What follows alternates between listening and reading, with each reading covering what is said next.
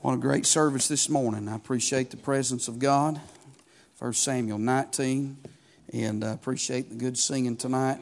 And uh, I tell you, I like it when it gets like it did this morning. Amen. It just gets out of the banks, God starts moving, and uh, we need more services like that. And uh, we can have all that we want, amen, if we just stay hungry for God. And uh, so you pray for us tonight, 1 Samuel chapter number 19, and we'll read in verse number 1. The Bible says, And Saul spake to Jonathan his son and to all the servants that they should kill David. But Jonathan, Saul's son, delighted much in David, and Jonathan told David, saying, Saul, my father, seeketh to kill thee. Now therefore, I pray thee, take heed to thyself until the morning, and abide in a secret place, and hide thyself. And I will go out and stand beside my father in the field where thou art, and I will commune with my father of thee, and what I see, that I will tell thee. And Jonathan spake good of David unto Saul his father, and said unto him, Let not the king sin against his servant, against David, because he hath not sinned against thee, and because his works have been to thee word very good. Verse number five. For he did put his life in his hand and slew the Philistine, and the Lord wrought a great salvation for all Israel. Thou sawest it and didst rejoice. Wherefore then wilt thou sin against innocent blood to slay David without a cause?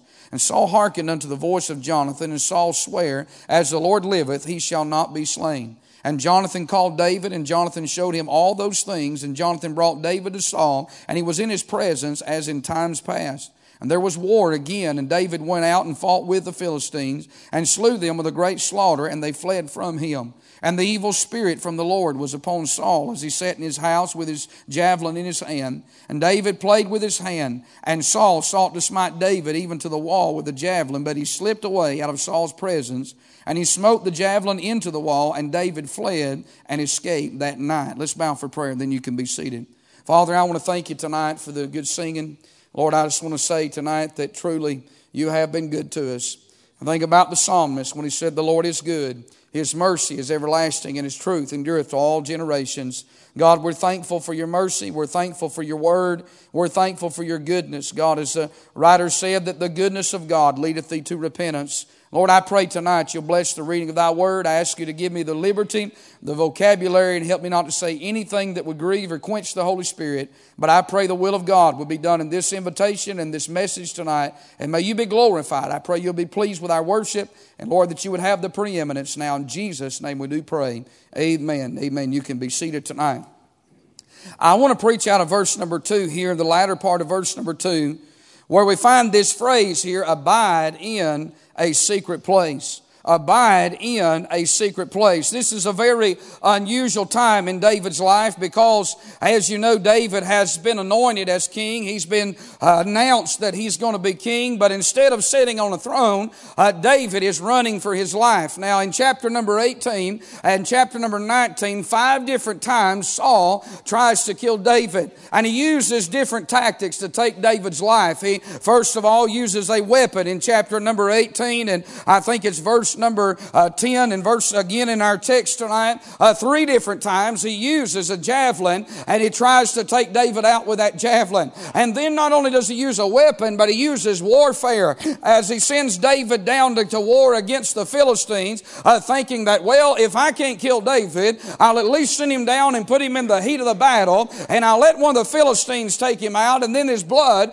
would not be upon my hand. Now, I want to tell you, just as Saul, who is a type of the flesh, is very deceitful in what he's trying to do to take David's life, so is the flesh. Amen. The flesh is a very deceitful uh, individual. And so Saul uh, uses a weapon, and then Saul uses warfare. But then Saul even uses women as he uh, uses two of his daughters to try to take David down. Uh, David does not accept the first daughter, so Saul makes a second attempt as he offers his younger daughter to David in marriage, and David goes and fights the Philistines, and all the while, Saul acknowledges the fact that the Lord is with David. Now, the flesh will acknowledge the fact that God will help us, but it will not stop the flesh from trying to annihilate us. Amen? It, one of the things you'll find in chapter 18 and 19 that no matter how many times Saul failed to kill David, he never stopped trying to do that. Amen? And I'll tell you, you may win the victory over the flesh today, but you mark it down, you're going to face the flesh again tomorrow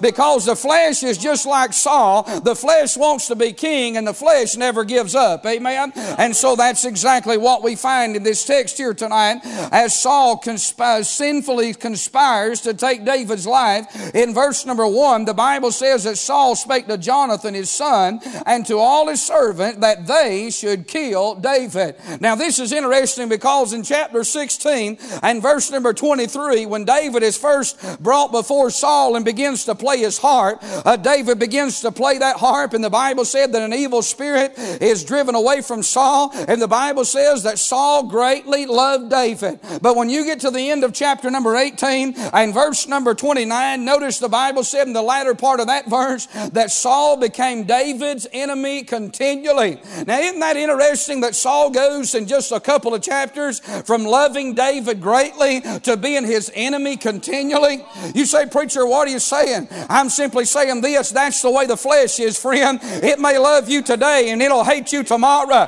The flesh, if there's anything you can prove about the flesh, it's this, you cannot trust it and you cannot tame it. Amen? You see, Saul makes a covenant with Jonathan and he swears, he says, I, I will not slay David. But only a few verses later do we find Saul trying to kill David again. It doesn't matter what the flesh tells you, friend. It doesn't matter what covenants it makes. It doesn't matter what leagues it makes tonight. The one thing you can mark down, the flesh is not your friend. The flesh is your enemy and the flesh is out to get every one of us. Amen.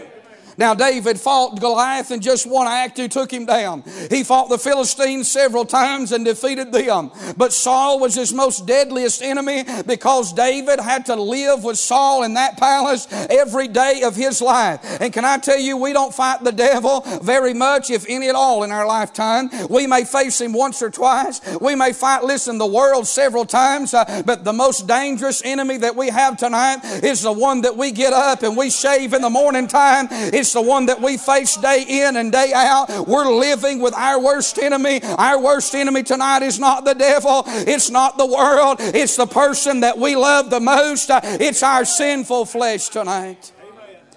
Friend, that's what makes the devil so, or that's what makes the flesh so dangerous tonight. Is because if I was to go around this room and say, How many of you love the devil tonight? Everybody in this room, nobody would raise their hand. We all hate the devil. Can I get a witness? I think if I was to take a poll and say, how many of you love the world? Now, some people do, but a lot of people would say amen and say, I want no part of the world, and I do not love the world tonight. But I want to tell you something. There ain't a person sitting in this room tonight that if you be honest, you love your flesh. I love my flesh tonight. The Bible even says that, that no man hateth his flesh, but he nourisheth it. We're to love our wives even as we love ourselves.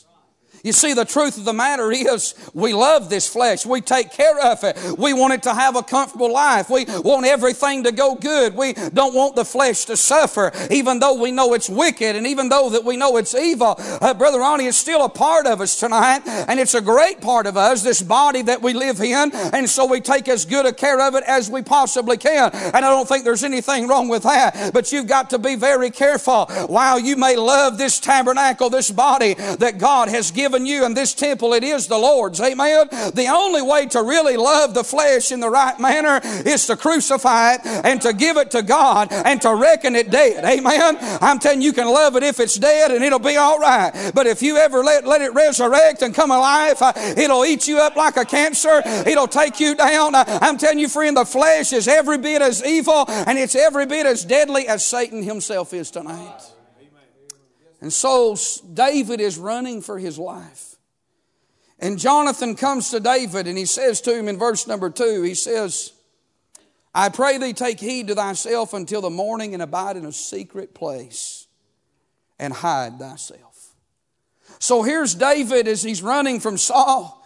He's having to hide himself. I want to tell you, this is a very low place for David. You got to remember, David's a great soldier, isn't he? David has just killed the Superman of the Philistine army. He's taken him down and they've been chanting his name in the streets and they've said Saul's killed his thousands, but David his ten thousands. And David has been anointed by the preacher of the day, by, by, the, by the man of God, Samuel. And it's been announced that David is going to be king. He is, he's got this great uh, blessing upon his life. And now David is put in a low place where he's got to hide like a little child. And I got to thinking about this brother David the other night when, when, when, when I was thinking about this man of God as he is hiding in this place here. David doesn't look like a soldier hiding out, let alone a king. Amen. I mean, God makes one promise and just like God, when he makes a promise, he takes the long way around of bringing it about. He doesn't send him straight to the palace and straight to the throne. He goes to the palace not as a king, but as a servant. Amen. And he goes from a servant to being a soldier and from a soldier to being a refuge it looks like David is never going to sit on the throne. You know, sometimes in our life it seems that way that God will promise you something, and in our scale of mind, we think it's supposed to happen right now. We think it's so, supposed to happen instantaneously, but sometimes it may be weeks, it may be months, it may even be years before God ever brings that promise to pass. Uh, but you rest assured tonight, if God makes you a promise, uh, if God writes it down, if God puts it in your heart, uh, you just hold on a little bit longer, like they sung about this morning. Help is on the way uh, because God has got a perfect record at keeping His promises. Amen. The truth of the matter is, the will of God for David's life in chapter 19 was not to be sitting on a throne. It was not to be on the battlefield, but it was to be hiding out in a secret place. And tonight I want to say that God wants every one of us at times in our life to just abide in a secret place. I want to mention a few things tonight and be th- through. I want to, first of all, draw your attention to the, the timing of this secret place. Notice the Bible says here in verse number two, Jonathan said, I pray thee take heed to thyself until the morning. The timing of this secret place is that David has got to hide through the midnight. David's got to hide through the shadows. David has got to spend a long night in the middle of nowhere. He cannot tell anybody. He cannot make an announcement. He's got to find this place of secret and this place of safety. And David has got to hide in this place through the shadows of the night. Can I tell you, sometimes God will put you in some places of obscurity. Sometimes God will put you in a secret place and, and just kind finally set you down for a little while and let you abide there and hide through the storms of the night. Can I tell you, there's been times in my life when I didn't feel like I was going forward, I didn't feel like I was going backward. It just seemed like I had stopped dead still in the middle of nothing, and it seemed like nothing was happening in my life. I'm going to tell you what that is, friend. That is a secret place uh, that God is doing something internal in your life that you cannot see, and it may take years, uh, it may take decades, uh, he may never tell you down here, but rest assured that is not wasted time. That is time well spent with God. Amen. Your secret place tonight might be the back of a carpet mill, like it was for me for five years. Your secret place tonight might be a little block church that I pastored for three years that like to killed me. When I left, I said, I never want to be a pastor again. On the backside of nowheres. Your secret place tonight may be a deep valley that you have to walk through. There's a time, and it's a, it may be a dark time. For David, this was a dark time. For David, this was a very dangerous time that he's hiding in this secret place. Uh, but this is God's time, that God is, is wanting him here. David is as much in the will of God, hiding out as he is on the front lines of the battle. And I think, Brother George, we have to understand that. We want to run, we want to go, we want to be busy. And I know that's just the way God makes us, uh, and there's nothing wrong with that. But there comes them times times uh, when God pulls us aside for a little while and says, just abide in this secret place the timing of that secret place. I see here not only the timing of that secret place, but I want you to see tonight the testing of that secret place. You say, Preacher, what is the testing of that secret place? Well, it's an uncommon place. I don't know where David is hiding out. Some commentaries try to speculate, but the truth is, if they knew, it wouldn't be a secret place. Can I get a witness right there? I mean, I'm not a theologian, but if they got it figured out, if we got it figured out 4,000 and something years later, David didn't do too good of a job playing hide and seek. And if they can figure it out, I surely Saul could have figured it out with all the men that he had. They don't know where he hid. I mean, listen, sometimes people put things down and I read them and I think there's no way they know that happened. Amen. You say why? Because listen, it was an uncommon place. Uh, it was a place that David knew. It was a place place that Jonathan knew. It was a place that God knew. Nobody else knew where David was, but God had put him in an uncommon place. It was an uncomfortable place. You see, the test for David was it wasn't a luxury place. It wasn't a place, uh, you know, I see a lot of times in church, people, uh, so many times, they want every, and I know this is the way we are, we want everything to go smooth, but yet it's not going to be that way. We plan life out, and nothing wrong with having plans. I think you ought to have some ambition, some goals, some plans, but the truth of the matter is, you ought to put it on paper. But remember one thing when you write it down God's probably going to change a few things along the way, and sometimes uh, He'll just put pause and He won't do anything, and you just got to be in that very uncomfortable place. There's times we have to preach in uncomfortable places. The testing is will we stay the course? Will we do what we know is right? Will we do what we know God has commanded us to do when it's uncomfortable? So many times people jump ship or they, they, they go off a different course uh, because things get a little bit uncomfortable. Just because life gets hard doesn't mean it's time to move. Somebody say amen. Just because the way gets a little bit rough doesn't mean that you need to be looking for grass in greener directions. Isn't that right? I'm telling you, brother, if we did that tonight, we would never accomplish anything for God. You say, but preacher, I don't feel like I'm accomplishing nothing. You're in that secret place. And what you need to do is understand the test uh, is that God puts you in uncommon and uncomfortable places. Uh, and not only is it that, but sometimes it's uncontrollable places. You see, David has no control in this chapter. He can't do anything. The only thing David can do is hide, wait, sit, hope. Sometimes that's the way life is. You just got to wait. Can I get a witness? You just got to sit. You just got to hope. Uh, David is sitting there. David is waiting on God. He has no control over his circumstances. He has no control over the outcome of what's going to happen. He knows what God said, but he can't see how it's ever going to come to pass. God didn't give him any explanation. God didn't tell him, hey, this is how I'm going to do this. This is how I'm going to work this out. No. Listen, God doesn't do that in our life most of the time because that's not walking by faith. God lets us just know enough to be able to put one step in front of the the other. He leads us along the way. He never lets us see around life's curve. He never lets us look ahead. He just wants us to keep our eyes on Him, knowing that He's leading us in the right direction. That's the test of the secret place, uh, is that you and I, in uncontrollable, in uncommon, and in comfort, an uncomfortable situation, is that we abide faithful and do what God has called us to do. I remember one time I remember one time I wanted to, I was going through some problems in this church.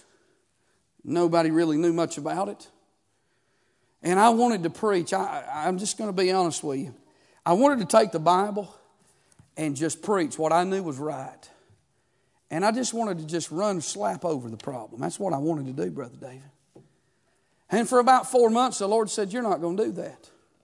You just preach everything else I tell you to preach. And I thought, well, God will surely tell me when to preach this. And you know what? He never would let me preach it.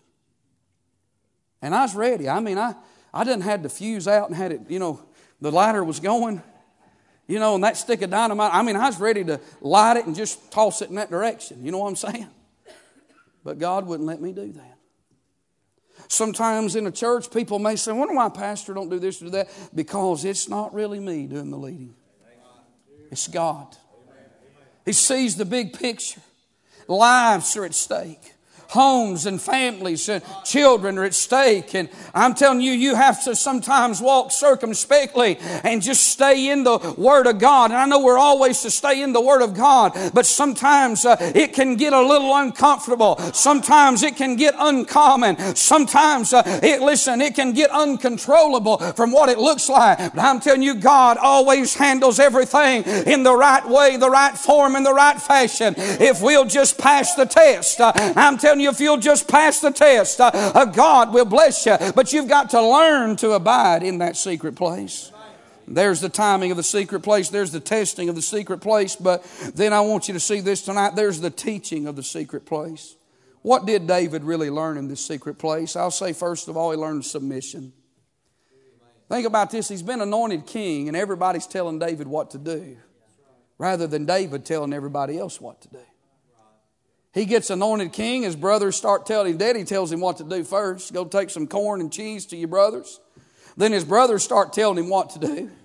And then he goes before Saul and tells him he's able. And then Saul said, You're not able to do that. And so Saul starts telling him what to do, but nevertheless, he goes on out there, and Goliath doesn't, Goliath doesn't fear David one bit. Nobody's taking David seriously. Amen.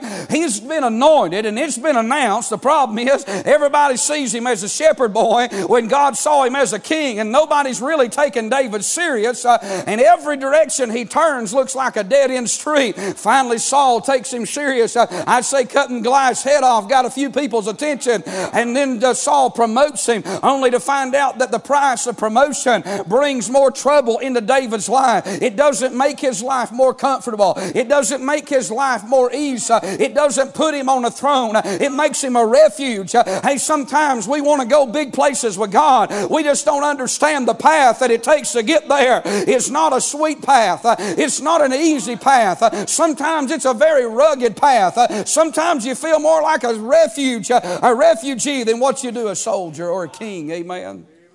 David's going through all of this. You know why? Because God's trying to teach him how to submit. You young people, listen to me tonight. Greatest lesson you'll ever learn is to submit to, submit to authority. Amen. Your parents, your pastor, your Sunday school teacher, I mean, your teachers at school, Learn to be respectful. Can I get a witness right there? I'm going to tell you, I've watched more, and it ain't just young people. Some adults need to learn that too. Amen. I've watched people shipwreck their lives. I've watched children mess their life. It ain't just young people, it's full of rebellion. Hey, we're preaching to a generation of, of adults that were used to be young people that was never taught respect for authority. They was never taught submission to authority. And now, hey, it ain't nothing for somebody to bow up. And if you're going to pastor a church, you better have some alligator hide. Uh, hey, you better have a backbone, friend. I'm not talking about being mean spirit, but you just better be able and be ready to take a stand because this generation's not playing for game, uh, games games they're playing for keeps, friend. And if we're going to keep old time religion alive, uh, hey, somebody just going to have to drink about five gallons if I don't give a rip uh, and just do what God tells you to do and just sell on for the glory and the honor of God. Amen. That's the way it is, friends. And I'm telling you, I see it every day, every day. People ruin their lives because they won't submit to authority. I want to move on. Let me just say this. When you don't like the way something goes, Remember this. You can't always have it your way. None of us can. I can't have it my way all the time. You say, Brother Gravely, you're the pastor. I, I can't. I, am telling you, there's things God tells me to do I don't even want to do. Y'all with me tonight? I feel like I'm in a Presbyterian church here. I mean, you know, sometimes God tells me to do something and I don't want to do it. And if I don't want to do it, it's not that I'm being rebellious. It's just I, I ain't really the route I want to go. But God says, that's what I want you to do. And, and, and, I think people don't always think about that. But I'm telling you, if you do the will of God, it's not your will, it's God's will. Amen? And so God sometimes will even challenge the pastor or he'll challenge the preacher. You know why? Just to remind him that he has to submit like everybody else does. Uh, we have to lead by example. And there ought to be a spirit of submission in all of our lives. Amen? And, so, and it's in them uh, secret places that we learn to submit to God. Greatest prayers God's ever answered in my life has been every time I fell on my face and said, Dear God, please, please help me. Please show me. Please lead me, God. Give me clear direction. Whether it's for my life, my family, my church, God, please don't let me do what I want to do. Lord, I'll mess up if you, God, if you don't show me. Lord, I don't want to listen to my flesh.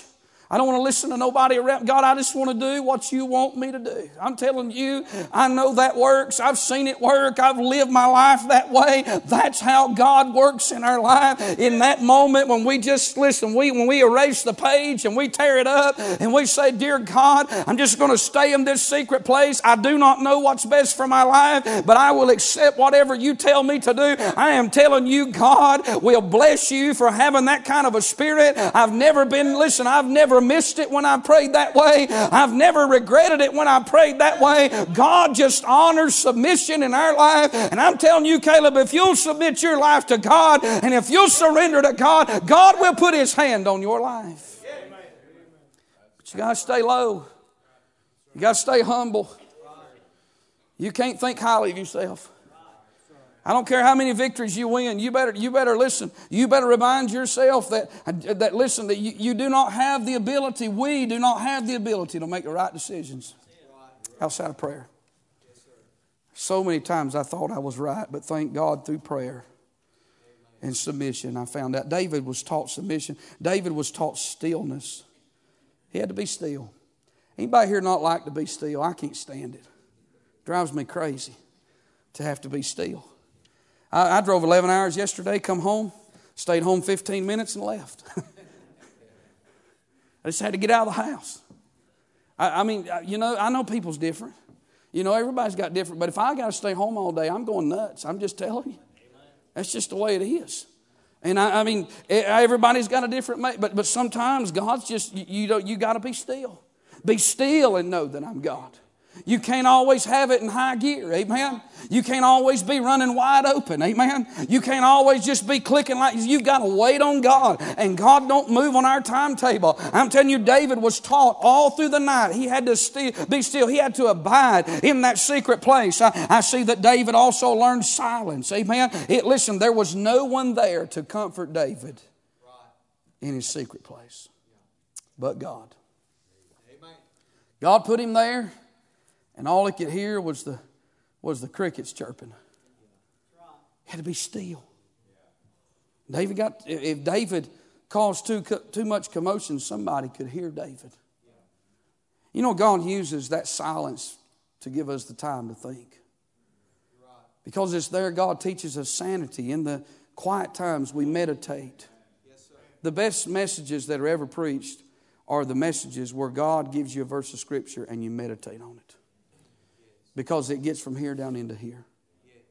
And the Bible talks about meditation. You want to find the will of God, get a verse of Scripture. You say, What's meditating? It's when you get a verse of Scripture and you just chew on it. Amen. Amen. You digest it.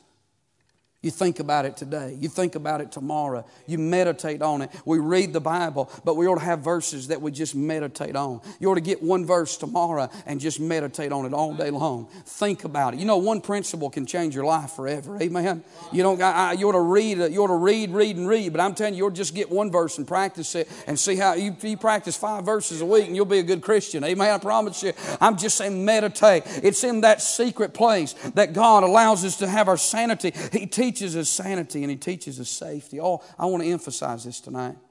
The safest place in your life tonight is in the center of God's will. And friend, tonight you better know what that is and don't ever get out of it. I was thinking about this yesterday. There's a few things tonight that I know I'm in the center of God's will. There's no doubt about it. I know that I'm married in the center of God's will. I know I married the person God wanted me to marry. No question about that. I know tonight that I'm pastoring the church that I'm supposed to be pastoring in the center of God's will. There's no debate about that tonight. You said, Preacher, why is that so important? Because it's there as God's blessings. You can try everything you want to. You can go every other place you want to go. You can do everything else you want to do. But I'm telling you, what you'll never have the blessings of God when you get out of the center of God's will. In the center of God's will, safety. Young people, you hear me tonight. This church tonight is the safest place for you outside your home tonight. Being in church and not just being in a church, but being in the church God brought you to. Being in the church God has blessed you in. Being in that place. Don't let the devil, don't let distractions, don't let things, don't let people, don't let places, don't let prosperity, don't let anything pull you away. Don't let good ideas, don't let feelings. Uh, I mean, listen, don't let, don't let sin, don't let anything take you away from the church. God put you in. You get out of that, everything spins out of control. Family, job, life. I'm going to tell you something about that tonight. A man stood on this platform just a few weeks ago and hugged my neck and told me, with tears in his eyes, he said, I wish I'd never left this place. And I hugged his neck and we cried. And I said, I know. I said, I, I, I said, I'm praying the Lord let you come back. I said, and, and I believe he's right with God. But you know what he told me standing here, out here after service? We had a great service. He said, with tears in his eyes, you know what he told me? He said, he said, I don't know if God will ever let me come back. He said, I'm right with God. He said, but I don't know if he'll ever let me come back. He said, if I do, he said, I'll never get my family back in this place. I mean, what do you say to that? The only thing I can do is weep with him. You know why? Because it's true. Say, preacher, you're trying to scare me? Absolutely, I am. I am telling you the will of God tonight. I wouldn't I didn't come to preach on the will of God, but evidently that's what God wants me. The will of God is so important in our life. I'd rather be broke. I'd rather not have a nickel to my name, Miss Tina. I'd rather not have a house to live in. I'd rather not have, but I want to be where God, I want to be right in the dead center of God's will for my life. It's where you hear from God. It's where He speaks to you. Don't you like it when God, I won't finish the sermon, but don't you like it when God speaks to you? And I'm telling you, I want to hear from heaven. I was sitting in church this morning. I mean, the choir got to shouting. I mean, I just God spoke to me. It wasn't even about church, but it was He just spoke to me about something. I said, Hallelujah. I'm telling you, there are people that hasn't heard from God in so long. They go to church every week and they're even in good churches, but they they somewheres they got off course. They, they, they got fouled up somehow and they got out of the will of God. And now, Brother Charles, they hear preaching every week. That's that's commendable, but they don't hear from God's the problem. You hear preaching. And God never talked to you. David, he found safety. And then I'll close with this. There's the triumph of the secret place. I want you to see something in verse number six. David, the Bible says, and Saul hearkened unto the voice of Jonathan. Notice verse seven. And Jonathan called David, and Jonathan showed him all those things. And Jonathan brought David to Saul, and he was in his presence as in time past. And there was war again, and David went out and fought with the Philistines and slew them with a great slaughter, and they fled from him. I want you to see this the triumph of the secret place. David comes out of this place. Jonathan said, Abide there until morning. Jonathan goes and he talks to, to, to Saul, and, and, and David through the night doesn't know what's going to happen. He, for all he knows, Jonathan could even double cross him and bring Saul right to him. I mean, anything is possible. And David is waiting through the stillness of the night. God is working in David's life, even though it's uncomfortable and uncommon and uncontrollable. Now, I'm telling you, listen, when David thought that nothing was ever going to change, when it looked like it couldn't get any worse, you know what happened? The sun came up in the morning. Amen. I'm telling you, David made made it through the night. The sun came up. It may not be a big deal to us in verse number seven when Jonathan calls David, but when David comes crawling out of that secret place, uh, they triumph in his soul for what it meant was David had made it through the night. David had saw the sunlight of another day. David had learned that God had not forsaken him, that God was still working on his behalf. And David comes out smarter, and David comes out stronger, and David comes out protected, knowing uh, that God is fixing to do something great in his life. I'm saying to you that tonight, uh, if you'll just stay in that secret place, uh, if you'll just stay with God, uh, the sun will shine again in your life. It'll shine again. God knows how to take the worst situations in life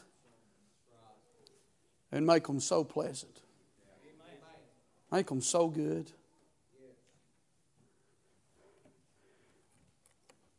He knows how to He knows how to take the sorrows. Some of you sitting here tonight, I know your heart's broke.